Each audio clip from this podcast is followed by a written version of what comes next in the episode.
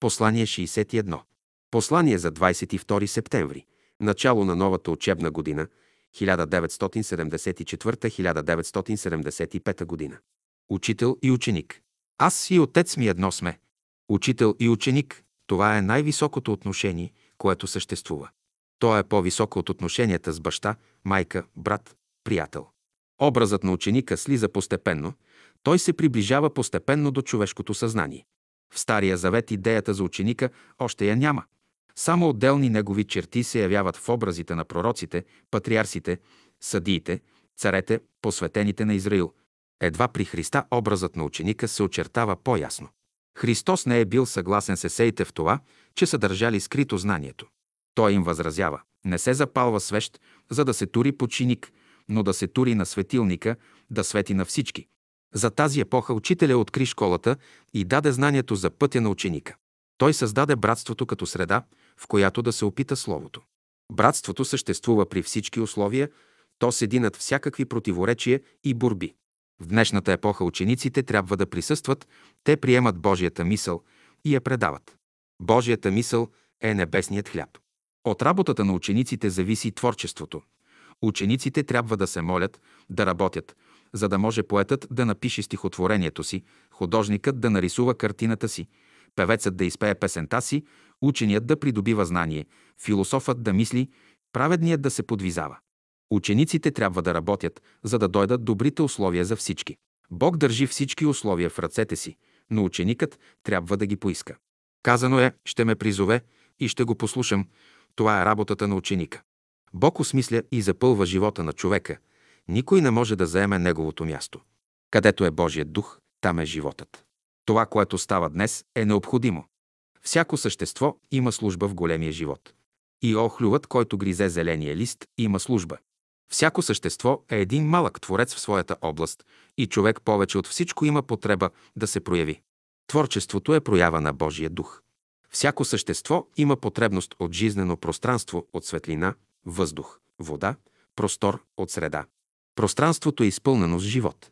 Мисли и чувства летят във всички посоки. Животът е един и човечествата са едно във всемира.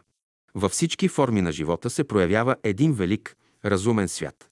Те са език, на който и чрез който този свят говори. Словесният език е само частен случай на всемирния език. Мисълта винаги достига онзи, до когото е изпратена. Тя не може да бъде възпрепятствана. Тя твори и създава формите на живота.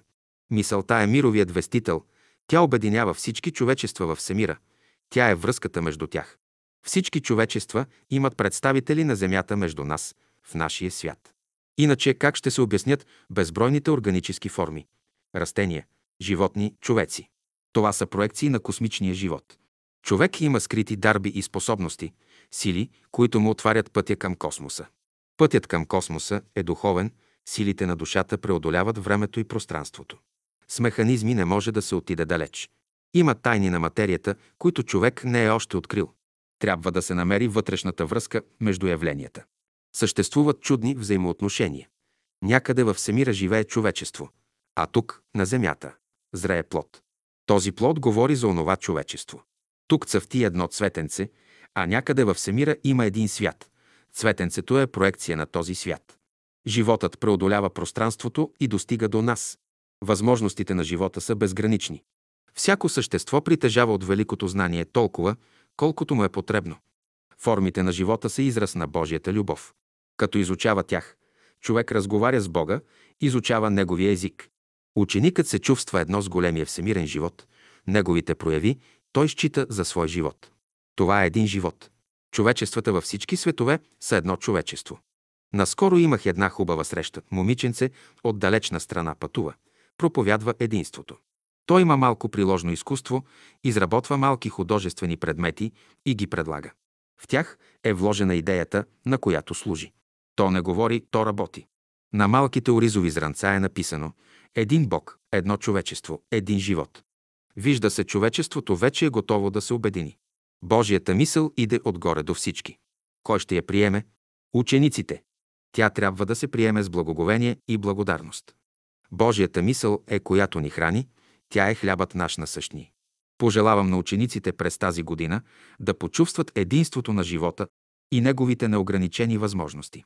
Няма по-хубаво от това да бъдеш ученик на Великата Божествена школа, да се учиш, да мислиш, да живееш, да работиш. Пожелавам ви тази година дълбока вътрешна работа като ученици. София, септември 1974 година. Брат Борис.